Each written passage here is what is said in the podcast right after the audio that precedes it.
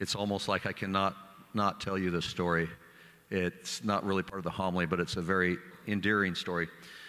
So, yesterday I had a wedding here, and Harrison was really excited and uh, anxious to serve.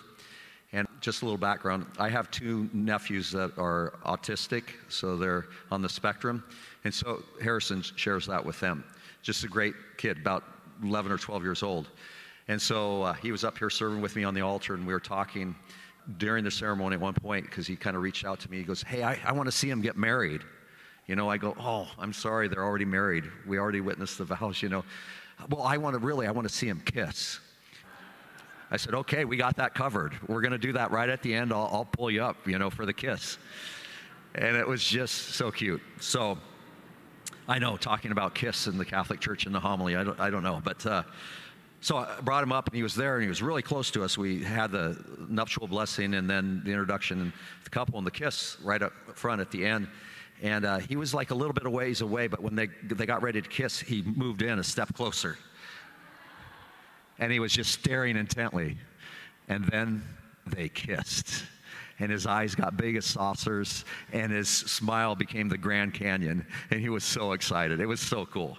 So I just want to share that with you. And maybe that's God's, God's way of giving you a kiss right now, whether you're listening to this at home or after it or here live.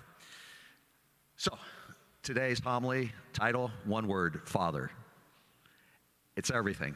It's what the whole church is about. It's what Jesus is about, raising us up to the part and the life of the Father and who the Father is for us.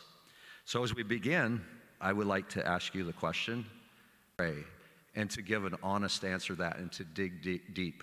Because there can be a lot of different answers to that. It's interesting, the disciples say to Jesus, they come up to him and says, teach us to pray. And what does Jesus say? when you pray, say, Father. Now, that's in Luke's gospel. It's not in Matthew's gospel. Matthew's more verbose and our Father, but this is probably more faithful to what really happened and how Jesus responded. So, that one word, friends, always start out with the Father. Don't start out with anything else. Don't settle for less. And please, God, don't start out with you because that's just a terrible proposition. So we start out with God the Father. And do we know this God? Who is He? And what is God about? I'm going to give you my two cents. Maybe these are possibilities for you or of who the Father is. Is the Father a vending machine that we come to church and put in our time and then He's going to give us some grace and favor. So we, we put in our little time card or we put in our money and we get some candy out of it. Is the Father a adjudicating judge? He's got a ledger. Yep, that was good. That was bad. It's not balancing it out. You're not doing good enough. You're not being smart enough. You're not making enough right choices. You continue to do the things that you don't want to do. My experience in this, in ministry, in my life, is he a mad dad? Is he just mad with you? Disappointed, like you never you never get it right? He's just frustrated with you. Like grow up. What about a capricious father? The sudden, unaccountable changes that are have no basis in his relationship with you. Yeah, he's going to have you have a good time and then he's going to make you suffer. You're going to lose a loved one. You're going to have somebody stab you in the back. Is he that kind of God, a capricious father? Maybe he's a dictator and he's just telling you what to do and you, you better fall in line. You're going to suffer. You're going to pray, pay, and obey. Or maybe he's a master and he's master over you. Do your work. Don't talk back. Just fall in line. You live a life of servitude, like a slave, completely subject to someone who has greater power than you, and they don't use that power in a good way. Or maybe your God's like, my God's the universe. The universe has been good to me. No, the universe isn't good to you. Or my God's the ocean. No, ocean's beautiful, it's, but it's creation. It's not the creator. It's a beautiful gift of God. Or here's the big one, brothers and sisters. Maybe your God is you. I'm calling the shots. This is what I'm going to do on my Sunday. You stay over there, Jesus. Don't you dare interrupt me because my life is going so wonderfully. I know I can pray to myself a lot in church and during the week. What's going to be comfortable? What am I going to want to do? And stay away from the, the difficult things and the cross that He might be calling me to. This is a powerful quote that I came across this week from Leon Bloy, the essayist and uh, writer and poet in France. He says this He who does not pray to God prays to Satan. That's powerful. Anything less than God, we're going to be divided, and we're going to pay for that. And so we come before our God praying that we can pray to the God of revelation in the scriptures and in our church. And then this whole request to Jesus Lord, teach us to pray. Well, these are people, these are Jewish people that, that, they've been praying all their lives in the temple and growing up in synagogue and faithful people. So why teach us to pray? And my surmise is that something new is going on, and it's got to be different. It's got to be distinctive. And that's what a Christian's life is. Is when we're distinctive, people are going to say, "Wait, I see something in you that I've been longing for my whole life." She'll show me what that is. So, a distinctive Christian prayer that Jesus prays, and we simply pray with him. Jesus isn't praying to himself, he's praying to Father. That's the whole point of his life. And he wants us to be with him in that for that. The whole prayer of the Mass is about the Father and experiencing the Father. The Son of God says this to you and me in our readings today pray. Pray, pray, pray. Never quit praying. Even if you don't think I'm listening to you or I'm answering you in a different way, continue to pray. Don't ever stop praying. If you keep praying, I'll give you the Holy Spirit. And we'll be friends. And I will love to be with you, and you will love to be with me in that friendship.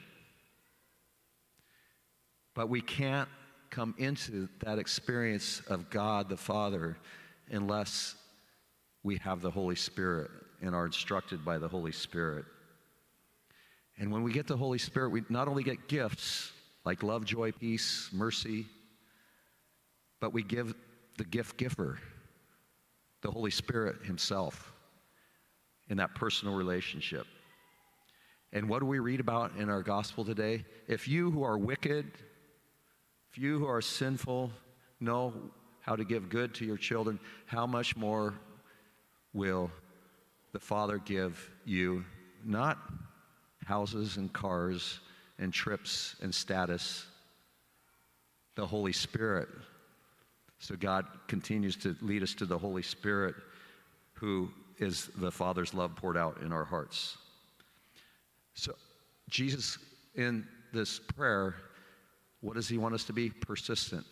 He says, I want you to bother the Father. Continue to bother the Father. Keep going after the Father. Keep seeking Him. Keep knocking. Keep asking because He'll respond to you. Go after it like you've gone off after something that like you've never gone before after. Go after it with your whole being, and He will be with you. That's what we want. That's everything. Go after it. I know a lot of you people here and beyond how you've gone after things in your life, man. If we went things after that to just be with the Father and seek and knock and ask, He would deliver to us. And that would be our blessing. So bother that Father for bread. So this w- would happen. Jesus tells this challenging simile for us that you, you would go and knock at midnight at the door of your friend for a friend to get bread. And th- that person, that friend says, No, it's late. My kids are in bed. We're, we're down for the night. Don't, don't bother me. He says, keep bothering them. Because what this person would have to do is he would answer the door, and then he would have to crawl over his children who would be sleeping kind of in the center of what their house was. And in the back would be the cave where the food was kept. And he would go to get the, the food, the bread, and then he'd have to go back over his kids. It'd be very inconvenient. And then come and bring the bread to the, the one who was asking for the bread for his visitors who uh, were on a long journey and were hungry. And Jesus is saying, That's the kind of bother I want you to bother me with. Bother the Father. Continue to say, Hey, I don't see you yet. I don't know you from Adam. Reveal yourself to me. I remember the president of Franciscan University of Steubenville, and uh, he was 19 years old, and he had a set path he wanted to go to law school and he ended up going to Harvard and was graduating the top 10% of his class at Harvard. But the point was, like, he didn't know God. He was 19 years old. So one Lent, he said, I'm going to go out in the woods and I am, I am not leaving these woods till I get an answer. Like, God, are you or aren't you? That's where we got to start. Do you know that? Do I know that? Because if we don't, this has no appeal being here this morning. So he went out in the woods. He said, I'm not leaving until I get an answer. 11 o'clock, 12 o'clock, starts raining a little bit, 1 o'clock, 2 o'clock, 3 o'clock. About, I think it was like 3 o'clock in the morning, God revealed himself to him and it just blew him away because there's no love like the love of God. Our love can be so shabby and fractured, but this was pure, unconditional, eternal love poured out in his heart through the power of the Holy Spirit. The love of the Father changed his life. He got called to become a priest and became a priest and affected millions and millions and millions and millions of lives for eternity because he knew the Father. He followed the Father worshiped the Father, laid down his life for the Father. And that's what Jesus is wanting us to do. And maybe an analogy for the simile of, of the bothering the father. Say you're uh, an adult, you're a parent, and your child, you have ice cream cone for your child, and they're looking at the ice cream cone and they're chopping, licking their chops, and they want that ice cream cone. You're holding it, but you're not giving it to them. And then finally, the child will look at you as the parent and ask for the gift from the gift giver and the gift who's giving it. The Father just wants you to look at Him, to see Him, and be seized by Him. That's what Jesus was seized by was the affection of the Father. And that the Father is just not this great dispenser of goods for you to temporarily satisfy you, but He wants to give you His heart that you will be eternally satisfied now, not then. Father, if we keep asking and keep seeking, then He will give us what we're really looking for, and that's much more than three loaves. How many times have we been looking for three loaves and said, oh, wait, I'm just so off point, man? It's relationship with the Father, being in His presence. And what will He give us? The Holy Spirit. Okay, if you're smart, if I'm smart, we're smart. You pray not for that job, not for that husband or wife, that car, you don't pray for that. Pray for the Holy Spirit.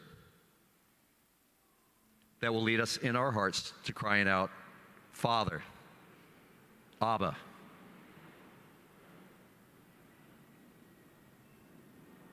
When we have that Holy Spirit and He will answer with us for that, it will change our lives such that we'll have an intimacy with the Father that we were created for, and nobody can touch or take away come hell or high water that He will be there for us. We'll know who we're talking to. We can't know without the power of the Holy Spirit. We cannot know and have this incredible relationship with God our Father. But so once we come to that knowledge, we'll have a love for God, a confidence in God, transforming union with God. We'll be the happiest people on the face of the planet.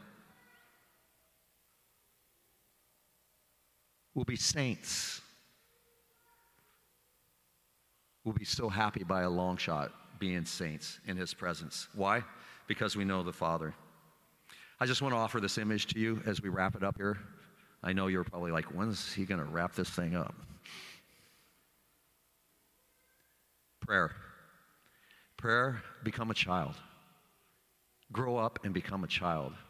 We get so sophisticated and knowledged, and I've got theology, and I've got this down, and I, I can really give an expose on so many things. Grow up and become a child and jump on your father's lap. That's prayer. When you go to prayer tonight, tomorrow, run like a little child and jump in your daddy's lap. And just stay there. And he doesn't care if you aren't paying attention, if you're distracted, if you fall asleep in his presence. All that he wants is you there in his embrace. That's an image for prayer for you for the rest of your lives. Go back to your Father. How do we pray, Jesus? When you pray, say, Father. That's everything. Nothing else will do. And when Jesus said to say Father, he was saying, it was very, it, it, moved it from being a God so far out and so far distant to a God who was so familial and close and intimate and warm. It's what a Jewish boy or girl would say to dad. I just heard it a month ago in the Holy Land. Abba. Abba. Abba. So let's pray. Let's pray for experience of the Father right here, right now, because He's here with us. And that's the whole point of our being here. So if you would, however works for you, let's pray. You need to close your eyes. Come before our Father. And this can be, especially the first part of the prayer, something, a mantra you can take with you from here to heaven. Abba, I belong to you. Father, I belong to you. Daddy, I belong to you. Pops, I belong to you. I jump into your lap and I trust you with all that I am. Be my Father. Protect and defend me. Lead and guide me and all whom I love into the way of your everlasting love. Be my Father. I belong to you. I am yours and you are mine.